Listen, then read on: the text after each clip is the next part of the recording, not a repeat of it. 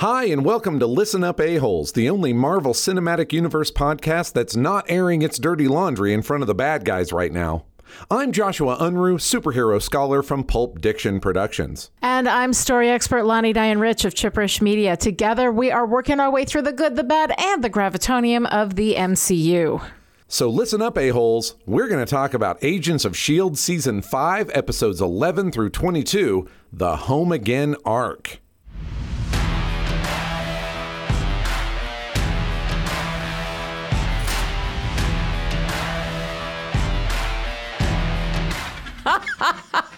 Just the look on your face as It's we start this. It's a tough one. It's a tough one. And I mean, I mean the four color facts and the mm-hmm. actual episodes. It's a tough one. I am glad you prepared our script this week because otherwise I definitely would have changed my line to we're gonna shit talk about Agents of Shield season five, etc. I mean, I I had a hard time making it through these episodes at all, let alone finding something from comics that I haven't talked about yet. Yes, that is very tough. As we get in, this is uh, what 68 episodes of Agents of Shield. 68 times you have delved into the Marvel history to find connections into whatever it is that we're talking about, and it's getting a little thin on the ground, huh? I was kicking myself that I had talked about Graviton already. Yeah. Except, except I was then reminded by friend of the pod Matt Liparata that I did that before this aired. so not only could I not have known, nobody could have known. There you go. Mm-hmm. I, even after watching it, I still don't know. But I do think I've hit upon something showcased in this arc with comic book antecedents that are, you'll be shocked to hear, absolutely bonkers. I love the bonkers stuff. That's my favorite stuff. I, I have it for you in droves because we're going to talk about poor bastards bedeviled by their time displaced descendants. No way, this is a thing. Oh my God. I picked the three that I'm most interested in, but this is by no means Oh an exhaustive God. list. Wow. So, Agents is either by accident or design continuously stealing X Men shit. And I am not kidding when I tell you that nobody does annoying kids from the future like the X Men. Wow. Okay. Oh, that's not true. Actually, Naoko Takeuchi took it to a whole other level, and we are going to talk about that in a bit. But outside of that one specific example, X Men, just kids from the future being pains in the ass all over the place. Our first example of a time displaced descendant is actually time displaced twice over. Wow. Nathan Christopher Charles Summers, aka Cable, is the child of Scott Summers and Madelyne Pryor. Uh-huh. Now, you may know Scott better as Cyclops, and you may know Madelyne better as the clone of Jean Grey who married Scott while Jean was dead. Okay. Yeah.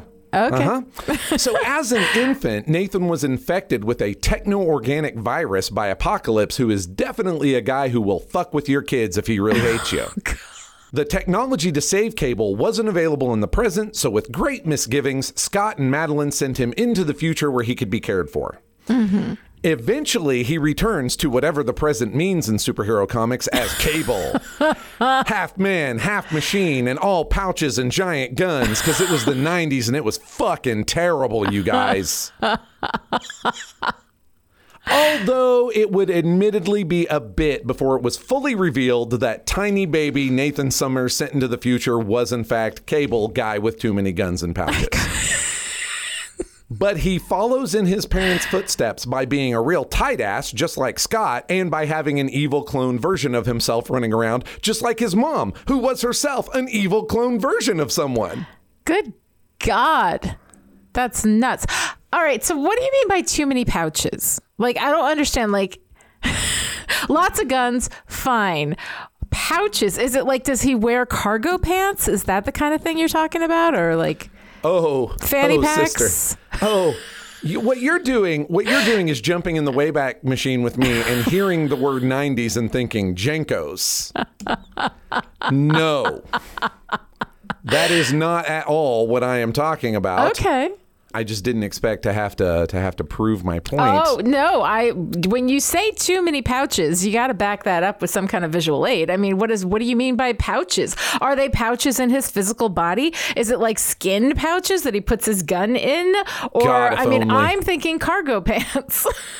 Literally any of those would have been better options. is it like a kangaroo pouch? No, like okay. Is he gestating? Like what kind of pouch Okay, you know what? I'm skipping the picture. It's not important. What you need to realize, let me okay, apparently apparently we are going to digress about 90s comics for a moment. Oh yeah, we I are. Uh-huh. have mentioned that the 90s were an extremely creatively bankrupt time for superhero comics. Sure. Mm-hmm. I've mentioned this before. It's not a controversial statement. It doesn't mean that there wasn't some good stuff going on because there was. Yeah. But mostly it was just shit wrapped in lenticular covers and foil embossed covers and so many hologram covers and just covers, covers, covers, sometimes polybagged with trading cards and just it's just garbage. And one of the things that made it garbage is that uh-huh. the emphasis shifted hard from a combination of good writing and good art to just good mm-hmm. art, except that when we say good art, the 90s kind of fucked our brains, man. oh yeah. And Cable was created by a guy named Rob Liefeld, a man famous for never learning how to draw feet. Like he always framed the panel so you didn't ever see them from the knees down. I'm not kidding. And the guy could not fucking draw anatomy. Couldn't draw feet. No. No. No. And one of the telltale signs of Rob Liefeld in specific, but a lot of art at the time, was ridiculously oversized guns. Just. Ju- uh-huh. like like guns. Yeah. This is this is for the people at home because I bet that Lonnie hasn't played Final Fantasy, but you know how Final Fantasy has those mm-hmm. swords? You know the ones I'm talking about, listener. Now turn that into a gun. Like it's just uh-huh. no human could stand under the weight Yeah. of this rifle. Yeah. And in Right. addition, mm-hmm. because we were going for a kind of, you know, paramilitary Oh God! What the fuck? Uh, it was a time. It was a time, and we were going for a real paramilitary look. So people just got like Uh-huh. bandoliers of pouches, and just pouches wrapped around their thighs. Like it's like Okay. a belt of pouches around their middle. You know, For carrying all the all the ammo for their tremendous guns. Is that what it was for? Lonnie, you're already. I'm just no, curious No, about I the- love it. I love you. You're doing so much more work right now than the artists ever did. They're just fucking pouches. Wait, they never reach why? into them. What do they carry though? Why have all these pouches if they don't carry anything? Uh, If I'm going to be honest, I feel like they were all there to carry my dashed hopes and dreams for superheroes between 1990 and 1999. I mean, I mean, it's this is clearly a point that I should not belabor, but it just it I the all the pouches. it's exactly as ridiculous purpose. as you think it is. That's what I'm saying to you. So, oh, okay. So the problem here is that I'm expecting it to make some sort of sense, and it does not. Okay, I get it now. Like- I like, get look. it now. No, I'm with you. I got Batman's it. utility belt, an entire an entire franchise of characters who part of their power set is built around a belt with pouches, right? You got your Batman, your various Robins, your Nightwings, your Batgirls. All these people Uh-huh. have belts with pouches on them that they reach into and get really important shit out of at narratively appropriate Yeah. moments. If that ever fucking happened in one appearance of cable, I will eat an issue of X Force. I shit you not. It's just it's just pouches to have pouches. It's just pouches for pouches' sake. That's what I'm saying to you. It's a fashion statement. Okay, okay, all right. I am so sorry to everybody listening that I have taken this point so far. But that just astounds me. Like there should be a purpose to the pouches, especially if you have all those guns. You're going to need ammo. It makes sense that it would carry the ammo at least. I mean, if that's how you want to backfill it, I think that's great.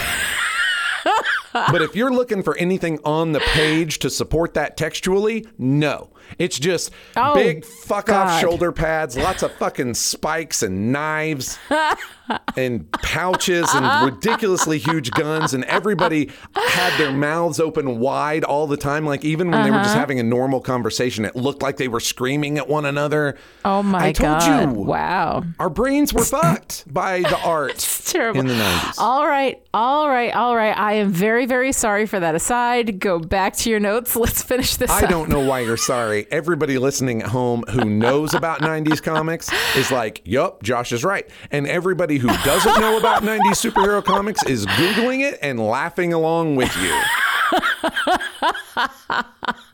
It's shameful. It's shameful. Okay. Mm-hmm. Listen, here's my last thought on 90s comics. I quit mm-hmm. superhero comics in the 90s. I quit. I.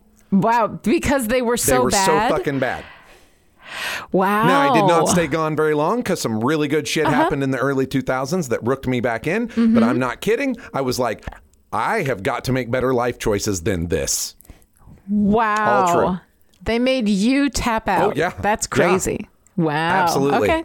And I don't want to harsh on Rob Liefeld, although he is a man who deserves to be harshed on for many, many things. Some of them this week, honestly. Uh-huh. Um, because it wasn't just him. Like Jim Lee, notorious for this shit. Here's the the worst part is Jim Lee hasn't fucking learned a thing. Like he's still overdrawing superhero costumes right now. It's bad. Oh my. But I digress. Uh, annoying Yes. children from the future. Okay. Yes. Yes. Yes. Yes. Mhm. So the X Men in general and the Summers in specific aren't great at letting a good thing go, which means Scott and Jean Uh-huh. have another child from a dead end timeline. But this is real Jean, not evil Madelyne This is Jean. not cloned Jean. This is real Jean. actual Jean. Okay, I'm just trying to keep it straight. All right. Or possibly the Phoenix Force's Jean. I'm going to have to get back to you.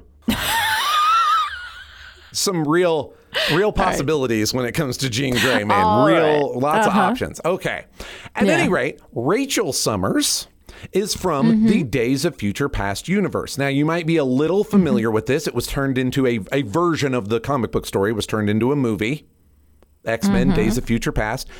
You, Mm-hmm. Yes, I remember You remember that, that it title. existed. You didn't watch it. Okay. I remember that it exists. I think I think I did see it, but I don't remember anything about it. But I feel like I That's saw it. probably the best way to handle more of the X Men movies than I'd like to admit. Um, Yeah. So the basic premise of that is that there's an assassination of a prominent anti-mutant senator that leads to a Mm-hmm. dystopian future where most of your favorite superheroes are dead as leather, and the and all the great. Mm-hmm. mutants are in concentration camps because it's a dystopian future. Yeah. Wow, it's a dystopian future. Right? yes. It's ve- it's like that. Yeah. And Uh-huh. Rachel had been with drugs and hypnotherapy turned into a hound or a mutant used by the Mm-hmm. government to hunt down other mutants. She rebelled against her programming and helped Kate Mm-hmm. Pryde astrally project her consciousness into the past to warn the X Men Mm-hmm. about the turning point in history that was the assassination of Senator Kelly. Okay. So Uh-huh. it's Rachel's power that sends Kate's mind back to Kitty's body so that she could Mm-hmm. go, hey, you guys, we got to get to Washington, D.C. right now and save Uh-huh. the fucking future. But this is not her story. And it is not Yeah. that story. This is about Rachel. And eventually, Rachel also wound up in the present thanks to the Phoenix Force ripping her from her own time and depositing her into the laps of the X Men. Except this was more than time travel because she quickly discovered that her mother, Jean Grey, was dead at the uh-huh. time, and her father, Scott Summers, was married to another woman, Madelyne Pryor, clone of Jean Grey. right, right. And little Nathan was on the way. And this kind of fucked Rachel up because she was supposed to be the firstborn Summers child to Scott and Jean. And now here she is in this weird alternate timeline, apparently. Right? Right. Yeah. Mm-hmm. Yeah. I, I mean, you can imagine that would mess her up pretty good. Oh, and Oh, it messed Rachel up pretty good because honestly, her most defining character traits for a very long time were A, being freaked out by the fact that she literally shouldn't exist, and B, being kind of a big bitch about it to her parents, even though there's literally nothing they could have done about it. Wow. And now we come to my favorite. Yes. And by favorite, the, I mean the one that I really don't like. But it's like lo- you love to hate her. You know what I mean? Oh. Okay, All right. okay. So let's leave behind Westchester County. That's where the X Mansion is. It's in Westchester County. Mm-hmm. Sure, sure. So let us leave behind Westchester County and move instead to the land of the rising sun for the by God crown Uh-huh. jewel of time displaced brats. I can speak of none other than Usagi Tsukino, the second. Uh-huh. Because you see, uh-huh. Usagi the first is actually the soldier of love and justice, Sailor Moon. Aha. Or at least she is in the present. Okay, also, this is a point like everybody, and I guess this includes Lonnie, although I really want to hear Oh, her respond to this. I am about to spoil the shit out of some Sailor Moon stuff. So if that's a problem for you, jump ahead. Like, jump Oh, ahead. go redhead. You know, I don't mind spoilers. Yeah. So in the present, Usagi is Sailor Moon, but in the future, she is Mm-hmm. Neo Queen Serenity, the ruler of the Earth from her seat of power in Crystal Tokyo. She Uh-huh. and King Endymion, who is like the immortal husband that was her Mm-hmm. Yes. Mm-hmm. boyfriend back in the in, back in the present. Time travel's very Yeah. complicated to talk about. So she and King Mm-hmm. Endymion have a daughter also named Usagi, although everyone calls Uh-huh. her Small Lady to differentiate for her from her mother except in the past, where they call her Chibiusa, which just means Uh-huh. little Usagi. but I say that because, of course, you knew she went back in time. That's what we're talking about. so when Crystal Tokyo comes under attack and the Neo Queen falls into a coma, Chibiusa travels to the present, the present of like uh-huh. 1993 Yeah. you know, comics, everybody. It, that's when it was coming Right, out. Mm-hmm. Anyway, she, she travels to the present to try and help her mother in the future.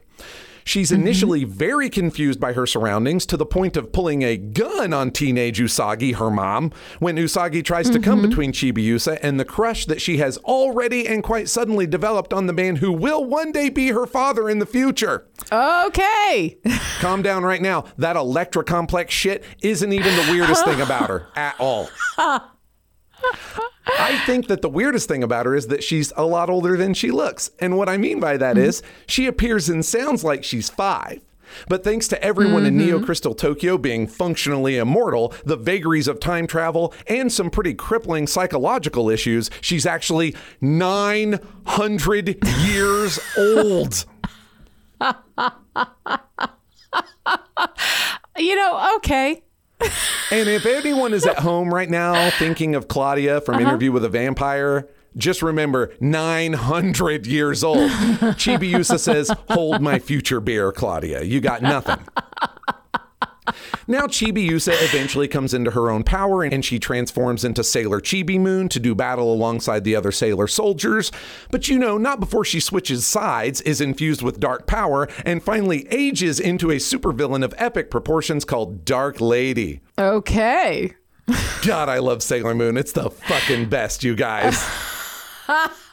I have never watched any Sailor Moon. Clearly, I'm going to have to. I really could not recommend the manga more, and I recommend Uh-huh. both of the animes with different caveats. So, you know, okay. yeah. Okay. All right. So I feel like I should wrap this up with an observation that being a parent is a really hard job. Like we're this is two parents right here talking.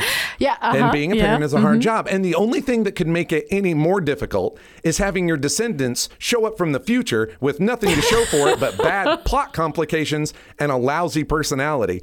And yes, I am talking about Cable, Rachel, and Chibiusa, but I also am talking about somebody on this goddamn show. Well, I guess that is our segue into talking about this final arc from season five, the last half of season five. Now, here's the thing. Um, season five, the first half, when I watched it, I was like, okay. And then when we watched it again just now, I liked it better than I did like the first time, you know? So I liked it better. Last time when I watched all of season five, the second half, I hated it. And when I say hated it, I mean as much as I love Agents of S.H.I.E.L.D. all the way through, I have hated the, the back half of season five. So going into it, my expectations were really super low. Um, another word for that is correct. Right. I like it better than I did on the original run through. There's still some stuff that I super, super freaking hate. But before we get into all of the hate, I would like to just, as a general, go over this. Okay, the second half, I'm not even going to ask you what you think because you texted me the whole way through it and I know you fucking hated it. Yeah, I didn't like it very mm-hmm. much. I actually tweeted that I thought it was a bullet fired through time to wound me personally. And I stand by that observation. Okay, all right. So I am going to try to represent those of us who don't hate it quite as much as you do. I there are things in this that I super super hate. I am definitely definitely confused by the whole fucking thing. Um, but okay, so let's start with that um, because I've watched this now twice and you've watched it once, and yet I am going to come to you and ask you to explain shit to me Sure, I'll do my best. because maybe you saw something I didn't see. Maybe you picked up on something. Maybe your extensive knowledge of comics and comic books makes some of these things tropes that you can draw. Okay, the face you're making says I no. mean, I think I followed the plot such as it was. I just, Ah. I really think in this case, your problems are not time travel problems. They're shitty writing problems. That's what I think. okay. All right. Well, But let me. please, okay. yes, elucidate your issues and let's let's nail it down. All right. So this whole thing, right? This whole argument that we're making, and again, like you know, sci-fi uh, when it's at its best is asking a philosophical question. It is putting to the test. You know, it, sci-fi almost is like a, a fictional thought experiment. Like, what if this were to happen? How would that play out? Right. So that's when sci-fi is really at its best. And Ages of Shield, I think, is moving. It's always been sci-fi ish, although more spy-fi than sci-fi. But now we're getting into this like very sci-fi space with season five. We're going through time travel. We're in outer space. There's a whole bunch of stuff going on. So um, I've seen this season twice now, and I still don't understand.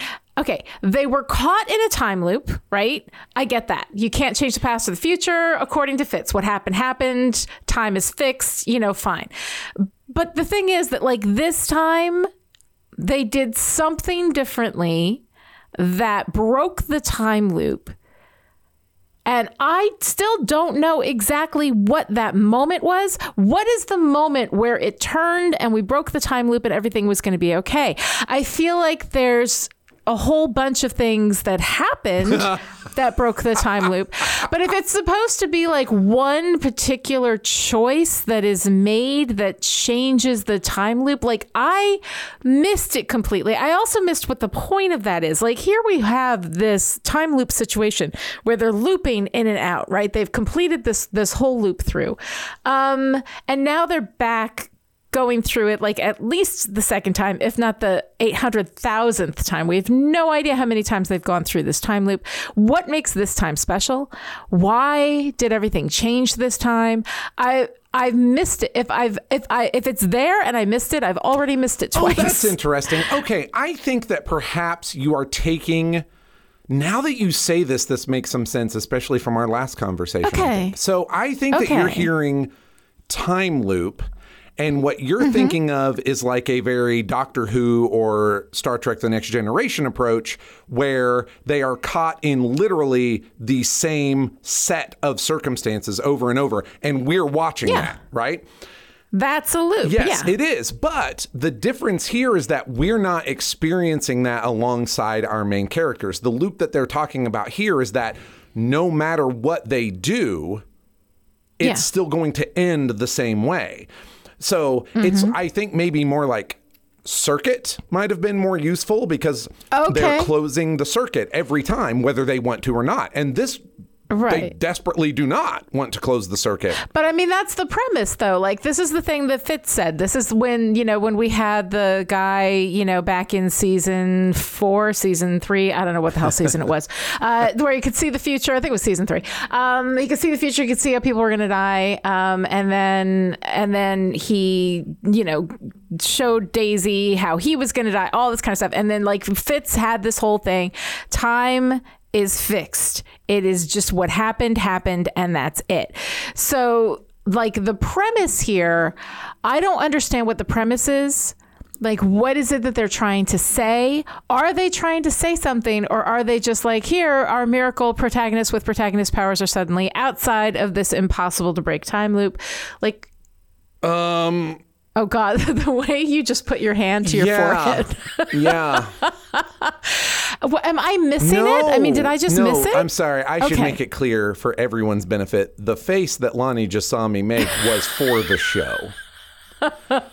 I feel like your confusion is entirely justified. I think. Okay, Okay. this is my theory. Okay. Uh huh. Well, okay, wait. I'm going to start with one fact, which is fascinating Yes. to me because it's a fact that I stated like way back in that episode where Fitz was walking around going, Time is fixed, you fucks. You don't know how any of this works. which is, I said, that's bullshit. So that's the fact. Like, uh-huh. that's the fact. It's not that way at all because that would be narratively boring and dumb. Er, Well, dumber than the thing that we actually got. but that's what we've set forth is that Well, that's what Fitz sets Right. forth, but everybody else is not convinced, uh, including Simmons. Yo-Yo and Yo-Yo and Simmons are totally into it. They believe they're invincible because they know that they survive into the They future. They believe that they are invincible and therefore they can do whatever they want to try and break the circuit. Uh-huh. Once the circuit breaks, invincibility mode is off. well, clearly, as Fitz dies at the end of this season. Does he? I mean, yes, but not really, and that's a whole. Yeah, no, yes, he does. We're gonna have that Oh, conversation too because oh my god! All right, anyway, we're gonna get there, but. So Fitz dies. Daisy manages to take the super serum and shoot Grava Talbot into the sky, into space. I like Grava Talbot. Um, Gravitalbit, yeah. So, um, so they're, they're clearly able to do it. And there was this moment where it was like the music swells, everything happens. I guess we're not saving Coulson, or we're not trying to I save think that's the Coulson, and so Mm-hmm. I think Coulson faking them out. I think in the or again, it's not clear. I'm backfilling this, and it's shameful that this is not clear. Right? Like, there's a whole bunch of stuff in here that I can, well, not forgive. But I can understand based on how TV works, right? The production schedule. We'll talk about all of Uh-huh. That, but it's, you know, too many antagonists and none of them any good is an example, that kind of thing. yeah, Mm. But it is shameful and unforgivable that it is not abundantly clear what the turning point is. The fact that you have to ask this question and that I can answer it, but with a hundred pounds of backfill that I bring is not good. All right. See, I thought it was just that I missed it, that I just didn't see it. And then when I was watching this time, I mean, I was watching it and being like, okay, so where is that turning point? When does that happen? How do we know why this is different or how this is different or what? All I know is that at a certain point, we're, we have the swelling music and we're like, okay, now everything's different. And I'm like, well, that's great. But first of all, I don't know what happened in this timeline the first time. So I don't know the, the point of, of inflection Yeah. there. So I, I honestly like I have I have no idea without going through a complete loop once to see what all Right. the parts are. I don't know. Like I don't know where this turns or what it is. And also it's it's pivotally important that if there is a moment, if there is a choice, like in fiction, the most important thing is choice. Yeah. The choices that our characters make is super important. It tells us who they are. So here we have a moment of choice that changed the world, that saved the world. And I don't know which choice it was, whose choice it was, where was the choice, when did the choice happen, how was it different from the choices they made the first time? What the fuck just happened? I have no idea. I think, and I'm just doing my best, but I think Mm-hmm. that Coulson doing sleight of hand on the centipede serum Yes. was the thing that broke the loop. I have evidence as to why, but I'm still doing most Uh-huh. of the work. Like I'm just letting you know. Right. I mean, I think that was the moment, but I didn't feel like we had any clarity. There's on that. not enough clarity. Like there there is Yeah. Mm-hmm. yo-yo going on and on about how well, I shouldn't say on and on. Once she starts going on, she keeps going on. Mm-hmm. But boy, does that seem like information that should have been shared literally any time earlier. But regardless, Yeah. she goes on. We have to let Coulson die. We have to let Coulson die. We have to stop trying to save Coulson. They do it anyway. And Yes. Coulson says to her, I would have agreed with you. I would have sided with you. Yes. Mhm. And then next, he's collapsing. you know, it was a sleight of hand, blah, Mm-hmm. blah, blah. And then Daisy shoots Graviton into space. Yeah. Fuck. But I'll get there in a second. Yeah. it's sort of like those signposts that's like up in the camp on uh-huh. MASH where they're all pointing different directions, right? Yeah, I feel like yeah. it's those, but they've all kind of been knocked to mostly point at Coulson's sleight of hand. Like it's not clear enough. I guess. it's not clear yeah. enough, but I think that's what it was. I can't imagine what else it is. Philip J. Coulson is the one who puts all the pieces together. Like that's the thing that we get from Robin. You know, uh, Yeah. what pieces? What did I mean? I don't see any pieces. The only person that put pieces together was Flint. So like I don't I guess those were metaphorical pieces, like putting the pieces together of how to save putting everything. the pieces together and figuring it out. But yeah, so like I don't like. None of it was clear to me. I was thrown off by the whole thing and I didn't get it. Um, so as long as it's, you know, like it's no big failing in my ability to intellectually process this la- back half of this season, then that's okay. I mean, I, I don't want to say Um, this just to blow sunshine up your skirt, but I actually think that your intellectual approach to how to tell stories is the thing that's getting in between you understanding this. Because you're like, I know how stories work, and it's not like this pile. That may be it. That may be it. Speaking of how stories work, oh my God, with the three card Monty antagonists we've got here. um, all right, so here's here's the big problem.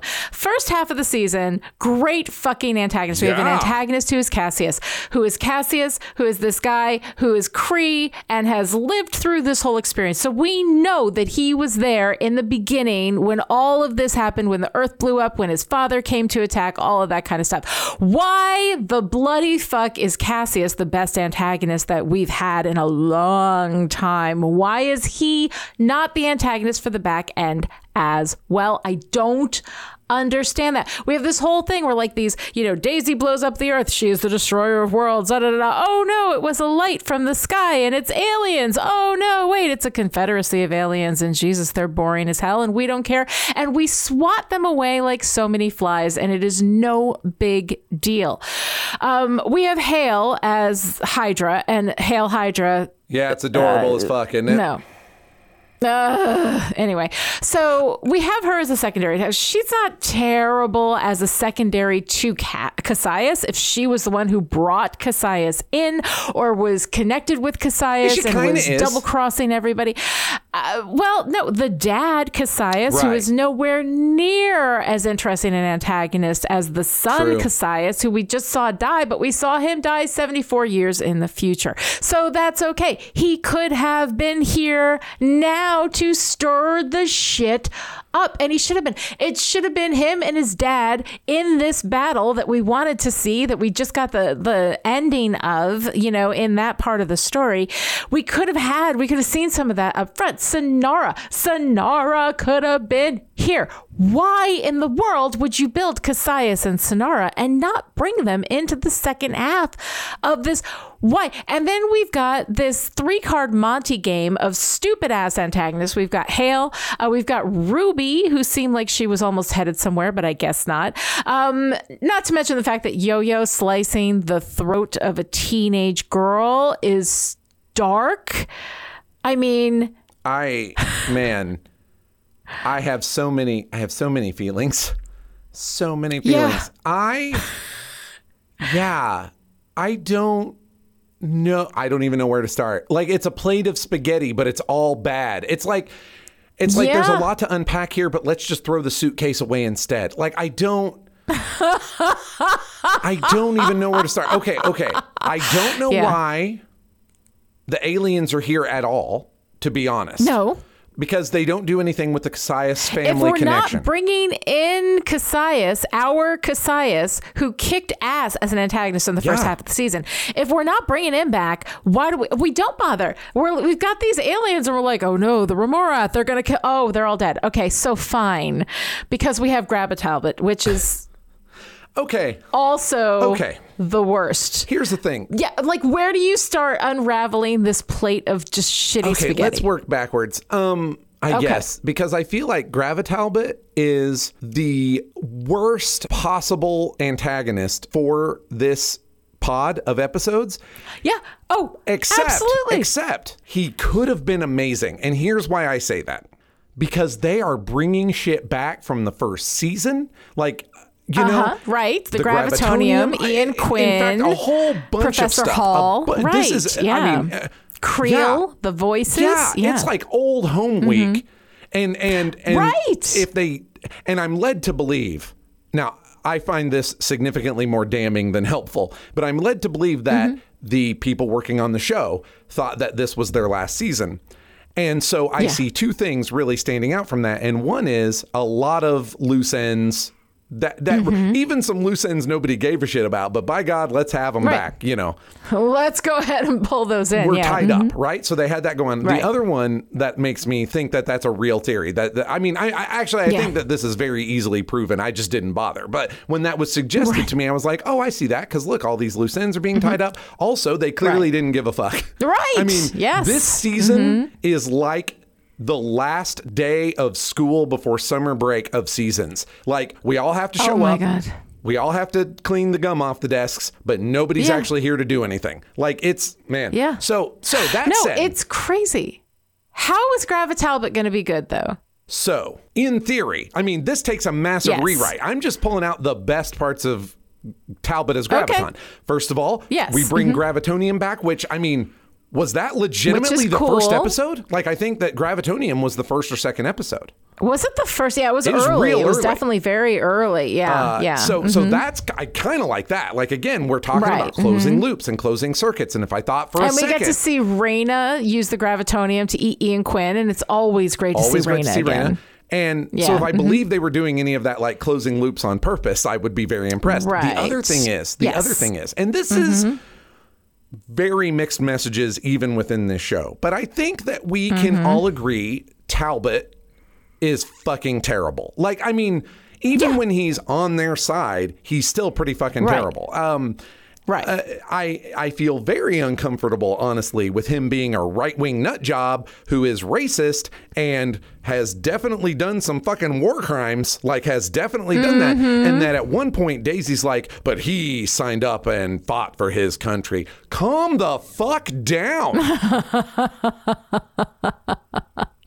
That on its own Yeah. merits is not enough. We need to talk about what serving your country looked like. What did you do on Mm-hmm. a daily basis? I mean, yeah. take a step back. But regardless, he's he's kind of terrible, right? As a human Yeah. being. But he is definitely a kind of terrible human being who drinks his own bathwater with just joy and joie de vivre. So if he is In a brandy snifter, he drinks Oh, yeah. his own Yeah, bathwater. like climbs out of the bathtub, puts on his silk smoking jacket, ties it up, takes a snifter out of the tub to sit next to the fire and sip his own bathwater. He's that guy. he is absolutely that he is that guy. and so the idea that he would be that. Mm-hmm. guy and have a traumatic brain injury that rattles him, Yeah. Mm-hmm. and then be tortured and broken by Hydra. Yes. So I like that lead up and then him like I can fix this. Like like if they had started Yeah. doing that earlier that I can fix this but he's clearly not together. Yeah. And even if he were mm-hmm. together, he would be the wrong choice, right? And Right. Then, and then you're mm-hmm. like, "Oh, well of course that's the motherfucker that broke Earth because that's a motherfucker who would mm-hmm. break right. Earth Who would break Earth? and then yes. think he still won because these Yes. Mm-hmm. Confederacy assholes don't have it. So from that perspective, I love Graviton. Mm-hmm. I like Talbot being fully and Mm-hmm. perfectly named as villainous because he's Yes. been low key that way the whole time. because he's been that way. Yeah. so Mhm. that part, like all of that, I feel like could have been something, but they get Had it been in a different season when they were doing a different thing, Or when they were doing this one and we had ignored Ruby and focused on Hale. and started with, with her Talbot and from what the she does to beginning. Talbot. Yeah, I don't see. Uh, and the thing is, here's why.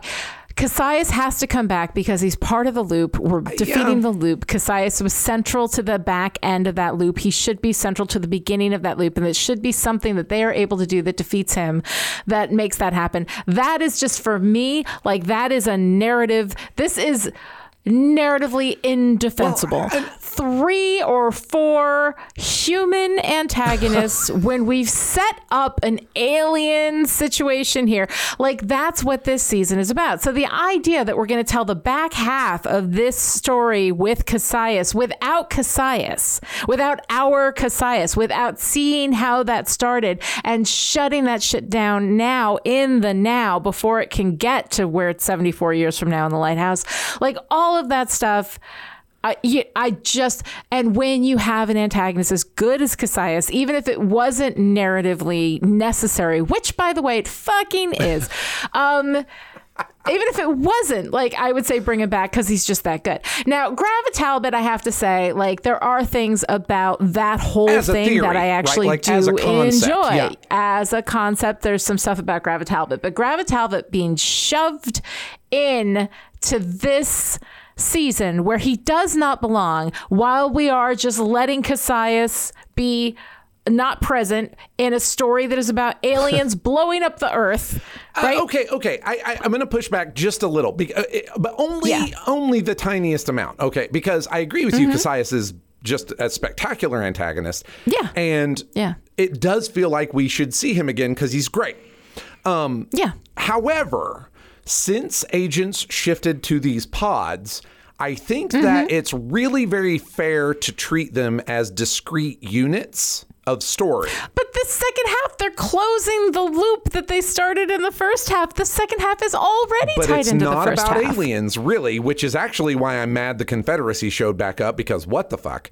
It's not. It's supposed to be about aliens. Aliens came, Oh. a light came out of the sky, blew up the earth. We're doing all of that. Okay, I, but that is a blind. That is a trick. no, no, no. This is, I'm telling you, Mm-hmm. I only, man, it is a very specific set of influences that I bring to this that I feel put me in a position where I could kind of make it make sense. Okay. So if we treat Yeah, the pods as discrete story pieces, right? uh-huh. Yes. Mm-hmm. So we had a beginning, middle, and end with Cassius. He's no longer our antagonist. Should he have been because the rest of them are garbage? Debatable, but I lean towards yes, just because the rest of them were Well, garbage. and also because this second half is setting up the first part of that time Well, loop. kinda. He should have been there for I that. I think that they wanted to do kind of a Twilight Zone, we're the actual monsters thing. Because remember, it's not Mm-hmm. really the aliens that do it's never the aliens that do it. It's Daisy that does Mm-hmm. it in response to an alien invasion. So the real problem is Daisy. Except it's not. It was Gravitalbit. Right, which nobody else That knew, even though he up. was wandering around in full view of a great Even many though he cameras. was wandering around like that. But because Daisy stepped out of the Zephyr and flipped off Coulson while she was leaving, they were like, We have video of this. Clearly it was Quake who quaked the earth open. All of it, like It's not good. There's so much of it. No, it's not it's not good. And I get what you're saying about distinct narratives, but I don't understand this. Like there's you have it there on a platter. And I know maybe it was their final, they thought it was their final season and they wanted, but that's why shoving Gravitalbit in there, bringing back Professor Hall, the Gravitonium, Ian Quinn, uh, even Raina. I love seeing Raina. But first of all, if we only see Raina for two seconds, fuck you. You've got Ruth Negga. Use her. I don't care if it's her. All like you know how her. much you know how much I hate flashbacks. No, they should have never, never killed her. Um, but uh, but when you have her on the payroll, you use her. I don't care. I hate flashbacks. I would have been like, yes, show me all the flashbacks if they've got Raina. if they've got Raina being part of this, absolutely, show me those flashbacks. Um, but anyway, bottom line is, it's a hot Yeah. mess. They could have tied it up nicely. They could have kept an antagonist who was fabulous. They could have aligned these two stories with a common thread between them because it is the beginning of the loop and the end of the loop. And so when they're able to, if they were able to do that, that would have just made so much more sense. Oh, it would have been so much better. But instead, we've got Hale, who we don't care about. We've got Ruby, who is just a mess. We've got Gravitalbit, which is whatever. And then this Confederacy of aliens who end up being just weak sauce. Yeah. The only What is the, the, only nice thing I mm-hmm. can say about this is that Yeah. the casting on Ruby is fantastic. No, I do like Dove Cameron. I do like her as Ruby. She was good. The reason I say that is literally the first moment she shows up on screen and we don't know anything except for this is her face. I was like, oh, mm-hmm. that's an extremely conventionally attractive blonde who somehow also manages to have a face I want to punch repeatedly. this is the perfect villain. She's perfect. Oh my god. right? God. I mean, tell me, Yeah. tell me that just looking at her, you weren't just like, you know, I don't know what you're going to do, but in a minute you're going to do something and I'm going to want to punch you in the face. Like, She has, yeah. I mean, she has Maybe you it's know, acting. an air about I her. I haven't seen her in anything I else. think I haven't seen her in anything else either, but I do like her. Like she, she absolutely inspires in me. I think the responses that you're supposed to have to Ruby. Um, but all of that set aside, I think the, the biggest thing with Ruby, like- the biggest thing with Ruby, I like that you're like, set all of that aside, which has up until now been how none of this actually works. So set aside that. None of it's this just funny. I'm going to keep returning to being amused by the fact that we're going to have to set aside so much nonsense in order to just try and have a conversation about this thing. try and talk about any of it. Okay, but let's talk a little bit about Ruby, right? Okay, so here we have she slices off Yo-Yo's arms, right? Very abrupt. Um, very. I mean, I didn't realize this was the last season or that they thought it was. Yeah. Mm-hmm. So that was legitimately shocking to me because I kind of expected that to hang Yeah. in the future as a you know a danger to come. As a thing, So I was like, right. Mm-hmm. "Oh, my pearls! Like when that happened. Yeah, yeah. But slices off arms. Okay, which by the way, super fucking dark. Like Hello Darkness, my old friend, season five of Agents of Shield. Holy shit! Like there's a lot of stuff happening this season that is going dark. And you know what? I'm okay. Like there's some darkness, and like I'm okay. Bring on the darkness. But man, they went into the dark like mad. This whole thing.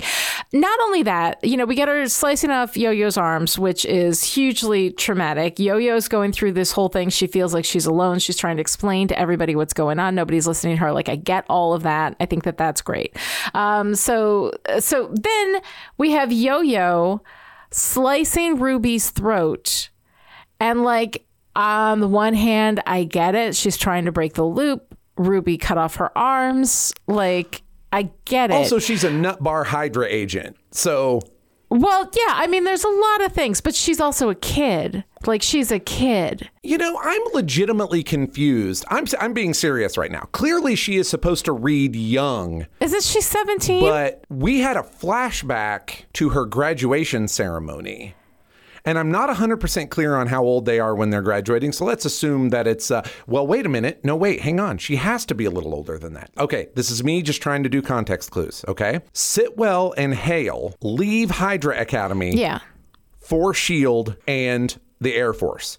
So they could not just be Mm-hmm. 19 year olds. Like they can't be.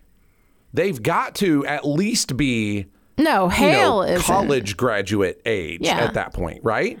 So if we assume that Ruby was running Yeah. through basically the same program, you know, but updated for 20 years of learning how to better Mm-hmm. indoctrinate Nazi youth, Then when they ask her to kill her dog, she would be 21, 22. or mid mid 20s at the latest, I would say. I thought she was 17. My understanding was that she was 17. I'm saying I feel like the way they code her as far as age goes is Yeah. malleable. And so, I, much like everything else in this season, I'm forced to go to Right. these wider context clues because I do think it would be super dark if Yo Yo cut the throat of a 15 year old Nazi youth, even if she's a Nazi youth, you know? Yeah.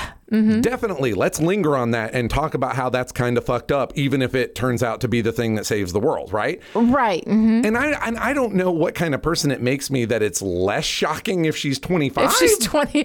Well, no, if she's 25, I think it is because she's an adult. Like there's something about it being a kid and being an adult. My read on on Ruby is that she's 17 in this, and I may be wrong. Um, but my read on her is that she's 17. Well, you look at the room and all that you stuff. look at the, posters room, you are look at all up. this stuff. It feels Yeah. it feels like 17 to me. She feels really really young to me. Um, but Yo-Yo slicing her throat um, you know, even though Ruby has sliced off Yo Yo's arms, even though Ruby would kill anybody in a heartbeat, it still feels really super dark to me. And like, I'm okay with a dark turn. I love a dark turn. Like, let's have at it. But when you have a dark turn, I think we need to acknowledge exactly how dark it is. And we have a moment, you know, where Daisy's like, hey, did you have to kill her? And Yo Yo's like, yeah, did. Fuck off. And everybody's like, okay, fair enough. Great. It's And- good. It's good. I liked that scene. Like, I really did. okay, fair enough. No, you have the conversation. When you slice the throat of a young girl, you have a conversation about it, you know?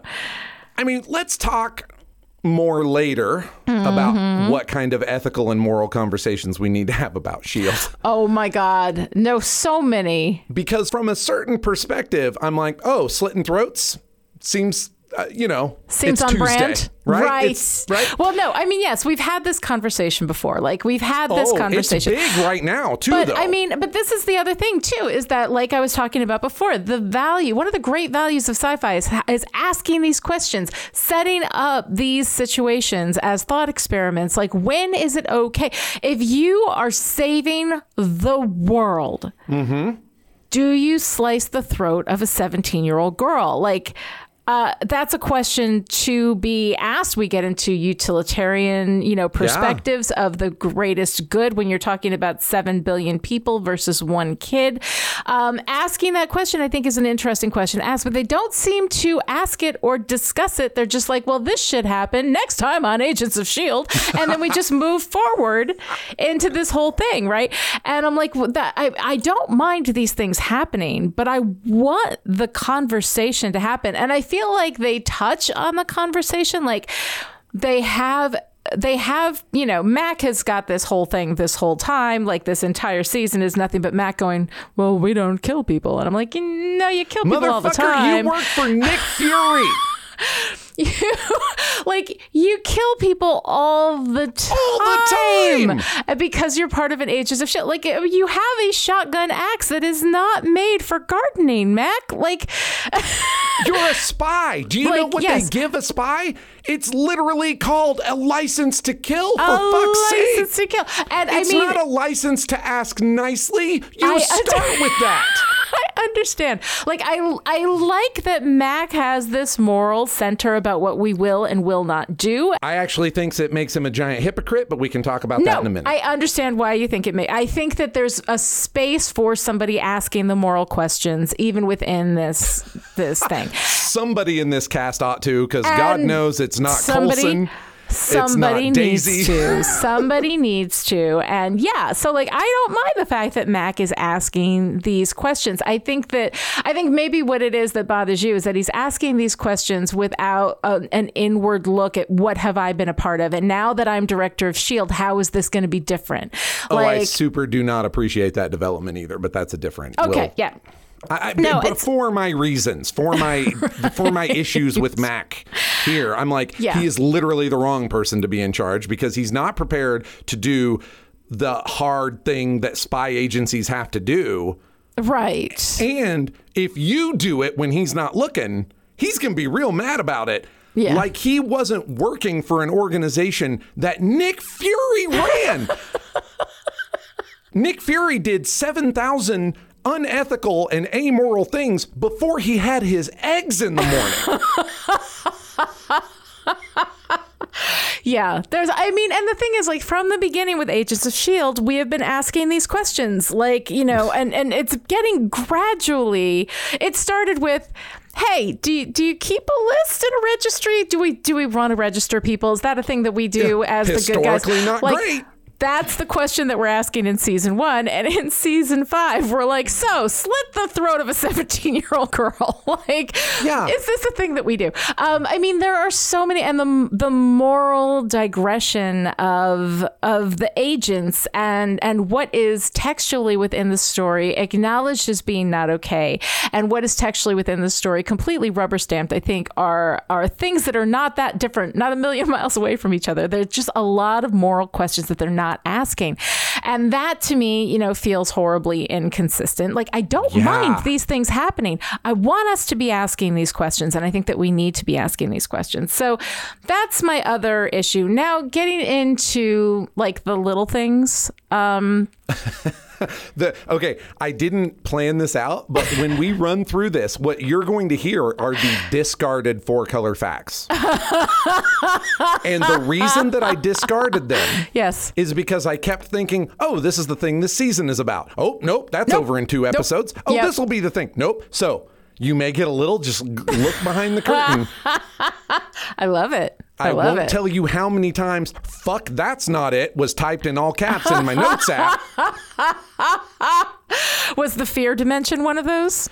It was actually. So I thought for just a minute that I was Yeah. like, "Oh shit." They are doing Nightmare. And Uh-huh. Nightmare is an extra dimensional entity who comes from a literal nightmare dimension Uh-huh. and he feeds upon fear from sleeping people. Like he's, you know, the kind of evil Sandman or like the Sandman from the Uh-huh. Real Ghostbusters cartoon or something like that. Like he is real like like Cenobite outfit, you know, uh, just, you know, pale, pasty, like super Mm-hmm. Yeah. goth, super Yeah. goth.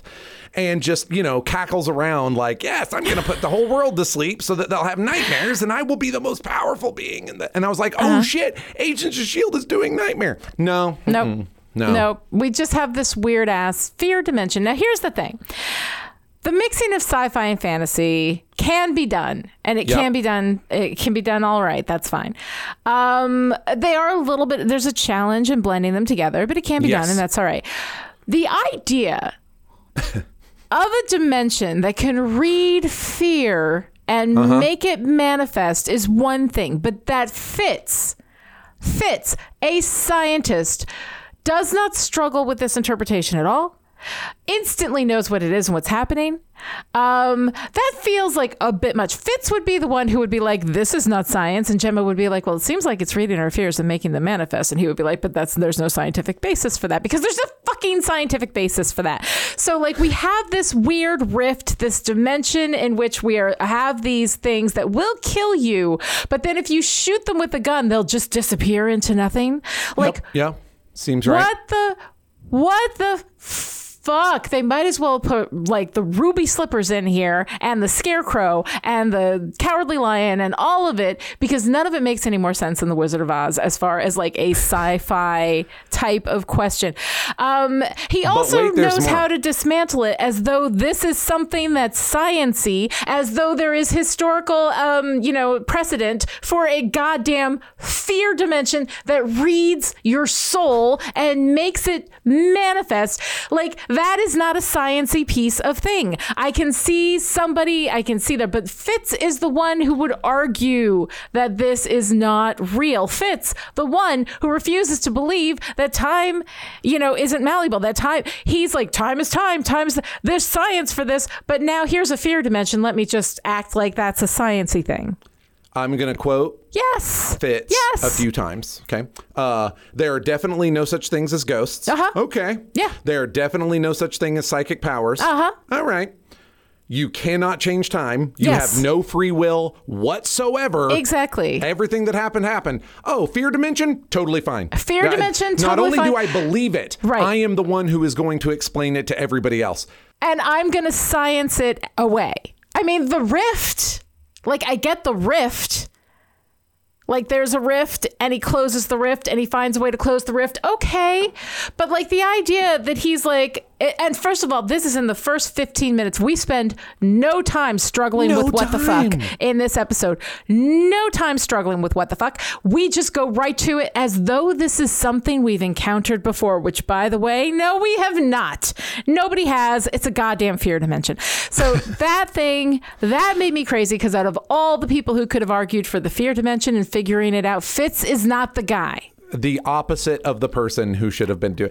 I will say I like the idea of like shooting super gravity into it to force it to No, collapse. I like think that that's feels like a Fitz response. Yes. but he should have been a, he should have been storming around being insufferable about Yes. the fact that, that a fear dimension can exist, which Yes. is pretty fucking insufferable, and why I'm mad that they walked back ghosts last season. But I remain Yes. mad about it. I'm salty about it. I that's fine. You can Eh, remain you know salty. what? They Mhm. they kept they kept the demonic stunt Yeah. driver. So I guess Fitz can go ahead and sit on it as far as no ghosts or demons.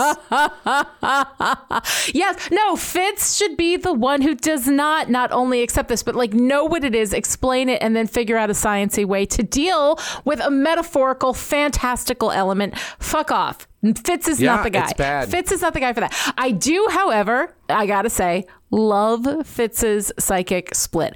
I love the the good the bad doctor coming in, and I love the fact too that we've got this whole Fight Club thing going on, right? You know, where mm-hmm, when we see mm-hmm. two of them in a room, it's always when Fitz is by himself, and then here we have, you know, where Fitz, you hear Fitz arguing with, you know, the doctor, and then Daisy's like, "Who are you talking to? Who are you talking to?" And she's freaked out, and then that's the moment where you start to be like, the doctor isn't a manifestation of the fear dimension. The doctor is literally part of him that he is trying to integrate. And then what I loved even more is that he fucking does this horrible thing to Daisy against her will because he knows it's the right thing. And then he says, I still think it was the right thing to do. The complicated moral Man. terrain there is so fucking awesome. I loved that. It was the only thing I loved in this entire back half, but I loved it. Yeah, you know, I feel like the moment that I realized that Fitz as the doctor wasn't going to be the big deal that he deserved to be was probably the moment that my hope died. Yeah. mm. Yeah, I think that was like, oh, all right, well, Yeah. I'll buckle in to see what happens. There you go. Because that could have been really interesting. We still haven't dealt with the fallout of the doctor and this idea, this idea of not just Fitz, but Jemma, them both going dark together. I fucking loved that. I thought that was great. Bad girl shenanigans with Yo Yo and Fitz and Simmons. I am into it when they when they trick Mack and throw Mack into the cell and escape Fitz out. And the fact that she's like, I didn't know which one it was. I didn't know. It was, you know, and she's proving her whole invincible theory. I Wild. loved all that shit. I loved all of that. That was great. It was the only good stuff. The bad girl is- shenanigans, Fitz's psychic split. The only good stuff in this back half. What's more, longtime listeners of the show have heard me say often that one of the best things superhero stories do is externalize mm-hmm. internal conflict, right? Yeah. That's one reason it works as an analogy or mm-hmm. as a metaphor Yep. or for children. You know, the people that superheroes were originally created for. Um, and this fear dimension, even if you close it, mm-hmm. was such a great opportunity to literally externalize Yes. the mm-hmm. doctor so that Fitz could literally come face to face with his dark side. Like the whole mm-hmm. season, if if Doctor Fitz had been like a, a nightmare manifestation that got away and Yes. went and joined Hale, Yes. I mean that's more interesting than literally everything else. And Yes. it actually deals with his trauma in a way that I think is appropriate to the genre. Mm-hmm. You know, just go fucking Superman 3 on this shit. Absolutely. You know? Yes. No, I love it. I love it. It was so great and such a fucking waste. And then, and then, and then, well, okay, the wedding happens before Just- Fitz's psychic split. But just cruise past it. Nobody cared. Nobody liked it. I know everybody's been shipping fucking Fitzsimmons since No, minute one. I have, I have, I have been shipping them since the beginning. I hated the proposal. I hate the wedding. I hate the idea that a wedding, that a marriage is an is a happily ever after. It's just like a one day past to happily ever after, and everything's supposed to be happy after that. I hate the use of marriage that way. It drives me crazy. So anyway, that whole thing was really, really stupid, and I hated it. Uh, um, Especially considering where the two of them wind up. You know, with one of them dead and the other one going, yeah, but I got another one in the freezer. I it's got fine. another one in the back. Yes, exactly. We're going to talk about that in just a minute because Oh, oh, my I'm fucking god, I- I feel like you can't not bring that up if we're going to talk about wedding as theoretical happy ending. wedding is the Fuck theoretical wedding. Yes, exactly. No, that whole thing is awful. But before we get to dead Fitz, which we will get to in just a minute, um, Deke. All right, Uh, yeah, I. I Lonnie, know I- why. I know. I know why everybody hates him. I understand why everybody hates him. I, I'm I am completely sympathetic to it. I like him. I can't help it. I don't know if it's because of Jeff Ward as an actor or what it is, but I just I like Deke. I can't help it. I'm ashamed of it. If that helps at all. I never shamed you for liking Ward. yes, you I didn't did. agree. Yes, you did. no, did. I didn't agree with you. I vehemently disagreed with you, but I never shamed you for it. I understand people like whatever thing they like. You can you can enjoy. The motto of Chipperish is love thing. what you love. That's right. That's right. Except for Deke. Except for Deke. There's no there's no redeeming. Why is he fucking here? Like even He's annoying. Um he's weird. His whole It's crush on adorable. Daisy is Oh. All his of crush is creepy. I, I his crush get is creepy. it. You're right. I don't know why I like him. I just do. There's something about him that I enjoy, and I cannot. I literally cannot stop myself. I'm just admitting it. Um, I don't know. I don't know what it No, is. I don't know what it says about me. I'm taking it to my therapist. It's okay. It's fine. Yeah, I. Yeah. And okay, everybody jump forward 15 seconds because I'm going to share a minor spoiler that definitely upsets me. It has been revealed to me that he continues to be a thing. And Yeah. God damn it. oh, it's worse than season six. You think you don't know like him now? I haven't seen season seven yet. But it's worse than season six. Okay, so here's the other thing though. Like regardless, regardless of my shame, and I, I understand and I accept that. I, I also like completely agree with you while at the same time have a soft spot. I have a soft spot. I can't help it. How old? Okay, here's the thing. Deke is born 50 years after the present day. Uh, Fitz and Simmons right now, they're about 30, right? Okay. Yeah, they're I about, think that's they're reasonable. about 30, right? Okay. So that means that Jemma living in a dystopian future has Uh-huh. a baby at let's say the age of 40, right? Who then has a baby Generously, let's say. Generously. 40. Yes. who then would have a baby in a dystopian future Uh huh. at the age of 40. which literally does not make sense with their own set internal timeline from the Lighthouse Pod because Deke said he was one of the last to be born that way, which would mean that they were letting humans for 40 years. For 50 for years. 40 years. 50 Yeah. years because it would have started, the dystopia would have started now, like now ish. Yeah. Right. And it was 50 years after that that 20 he was born. And he's Mm-hmm. like 25, 26, right? So we'll give him that. So 50 years into the future, how in the world like okay look here's the thing. Like women can have babies at 40 it has been known to happen. It happens all the time and it's great. It's not easy it does require like you know th- that is known. Uh, over the age of 35 it's a higher risk pregnancy. Right, you know? absolutely. and it's not to say that she didn't have a higher risk pregnancy, but like okay you are the daughter of fitz and simmons and you're growing up in a dystopian future. I mean i guess she has first of all an accidental pregnancy at 40 which is a little difficult because i can't imagine choosing in a dystopian future at 40 to be like now's a good time. I've got this great job in processing. Um you know and uh Now I just want to do it like Baby Boom. Well, you know, I've basically clawed my way to the top of the heap in processing. I don't really see any other vistas for me to conquer here in the lighthouse. I've managed to I kill about seven or eight motherfuckers in the last renewal. I'm feeling good. I'm feeling strong. Let me try to get pregnant. Let I me try to get pregnant. genes on. That's what I gotta do. Right. Like, uh, let, let me please, by choice, bring a child into this existence. Like an accidental pregnancy at 40. Okay, all the people yelling at me. Yes, it can happen. It can happen.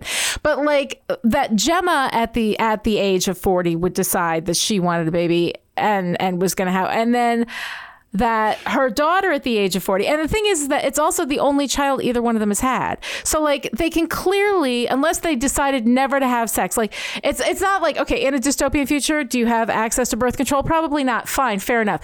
The first child you have without having any birth control your entire you know fertile life is at 40 deke doesn't have any brothers and sisters.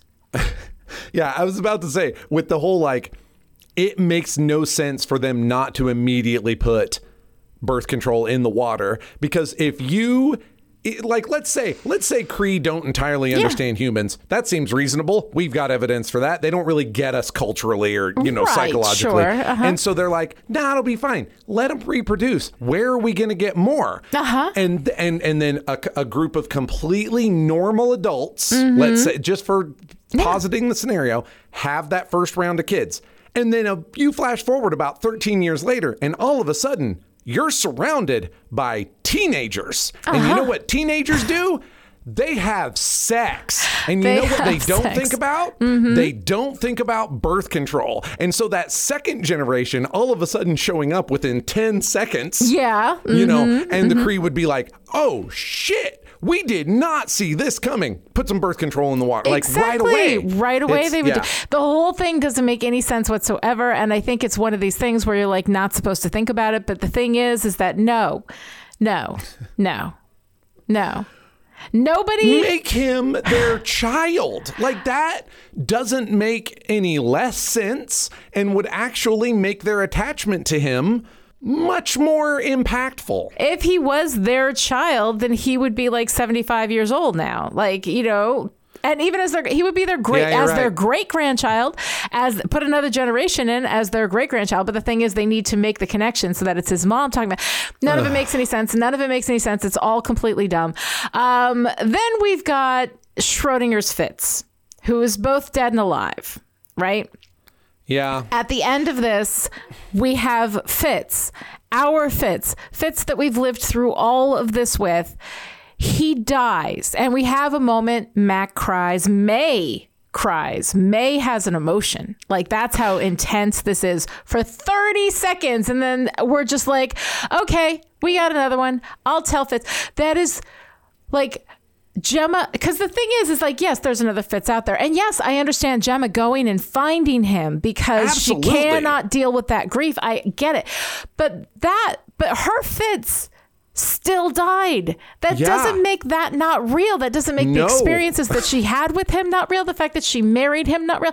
All of those things that they experienced were real and he was real and he died. It's pretty bad, Lonnie. It's pretty bad. We've got another one in the freezer.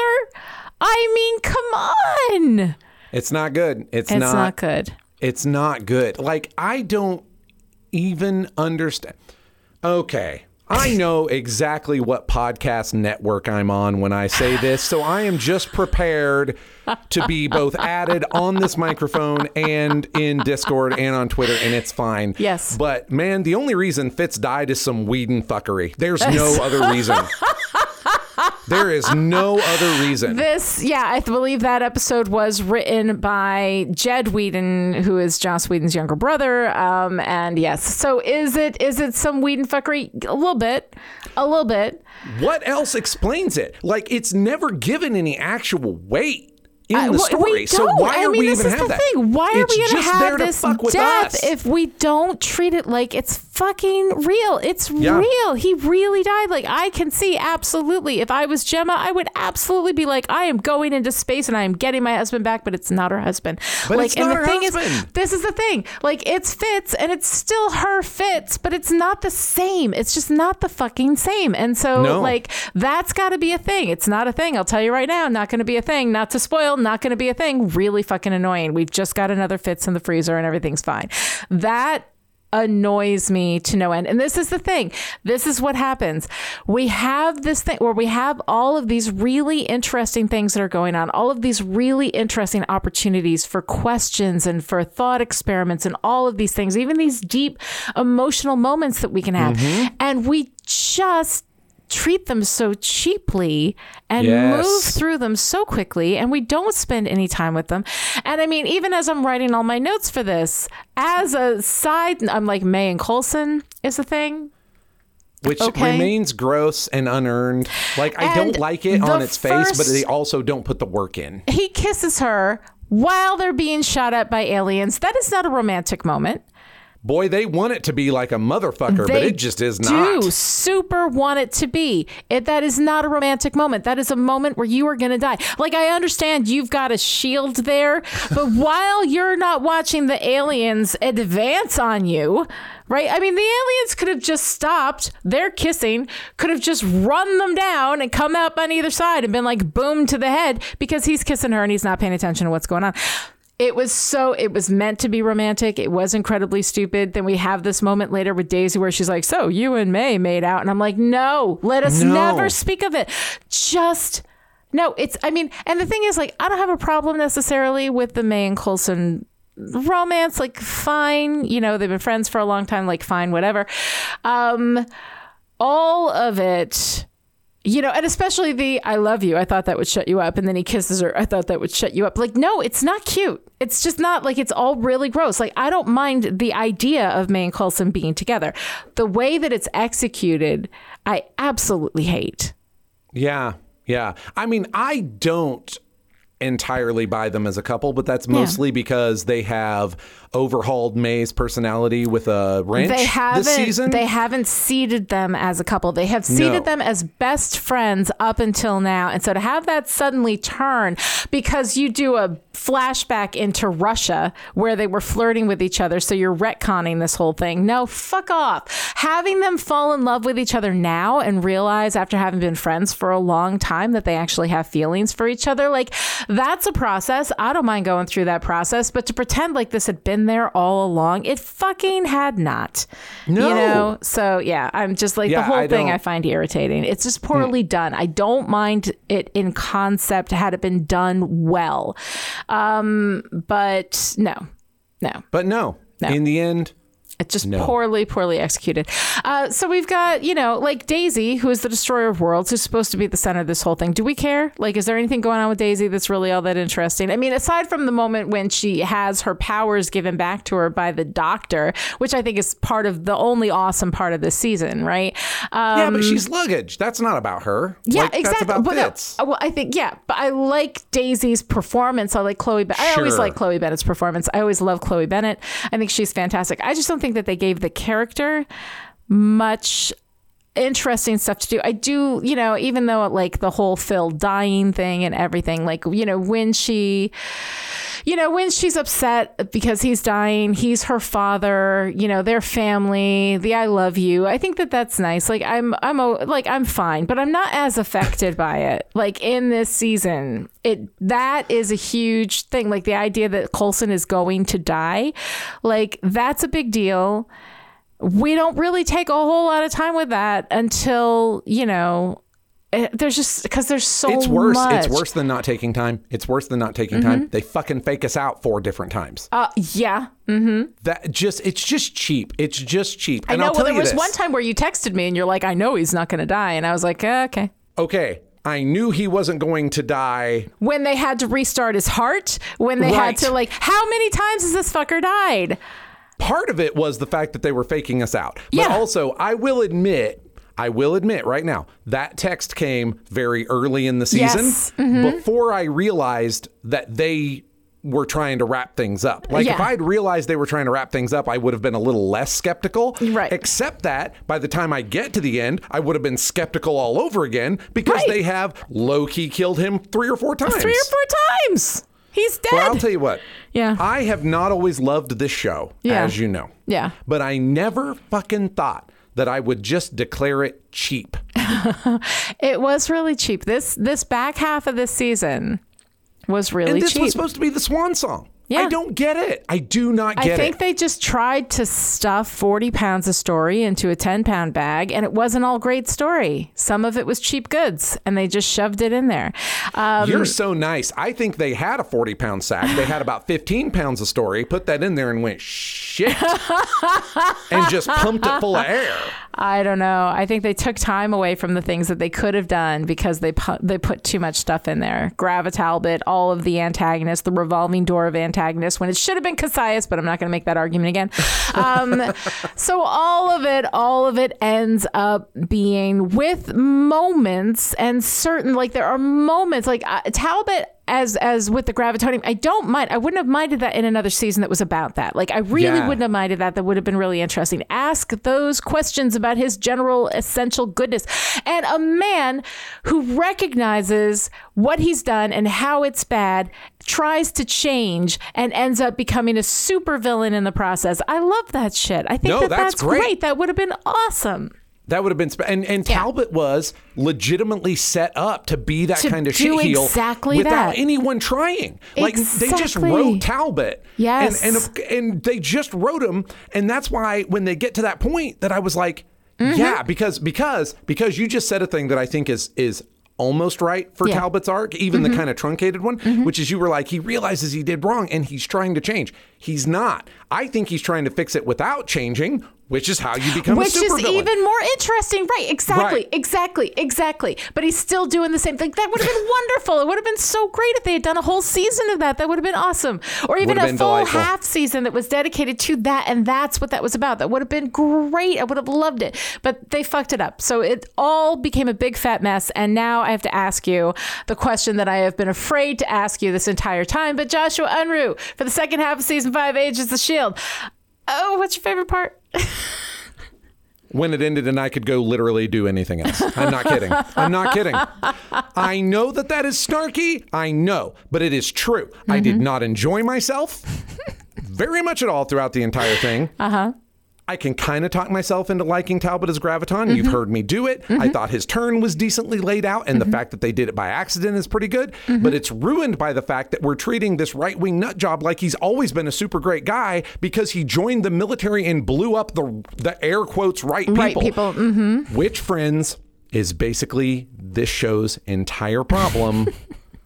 and don't you all wish I had just stopped at the snarky answer? Lonnie, what's your favorite part? I appreciate your honesty, Unruh. Um, I, the good Fitz and the bad doctor. I loved it. I loved this. Fitz's psychic split was absolutely my favorite thing. It is one of my favorite things, honestly, in the entire run of the show. And of course, it is. Legit. It is in the middle of this big turd of a back half of this season. This one little gem, you know, and it was so wonderfully done. I think that's why I didn't say that, honestly. Yeah. Mm-hmm. Because as soon as I saw that, I was like, oh, this broad vista of opportunities opens up in front of me. And then they do nothing with it. And I'm just like, well, how can I take this good thing that they don't do anything with and make it my favorite? I just It's can't. my. It was can't. absolutely my favorite part. Absolutely no, my favorite part. I get it. I get it. I just, I but just yeah, couldn't. it is hugely disappointing to have something that great in the middle of this pit. It's just a pit. It's not good. If you enjoyed this conversation and would like to join in, come find us on Twitter. Lonnie is at Lonnie Diane Rich, and I am at Joshua Unruh, and the hashtag is Listen Up A-Holes. And friends, I'm usually a lot more positive about things than this.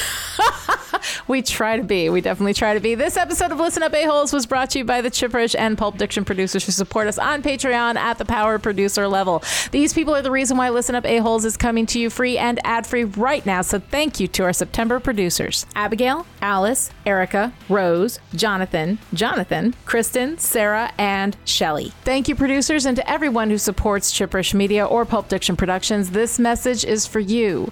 You can tell the general there's nothing she can do to make me join her evil league of evil. I mean, Coulson already had an evil League of evil. It's called Shield. To find out how you too can support Chipperish Media or Pulp Diction Productions, our Patreon links are in the show notes.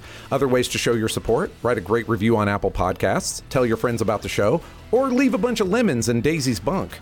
Thanks so much for joining us for this episode of Listen Up A-Holes. We will be back next time with our discussion of Agents of S.H.I.E.L.D. Season 6, the whole season, 13 episodes. Until then, it means our daughter's going to marry some belligerent space goon and give birth to a Deke. I would make my vasectomy appointment the next day.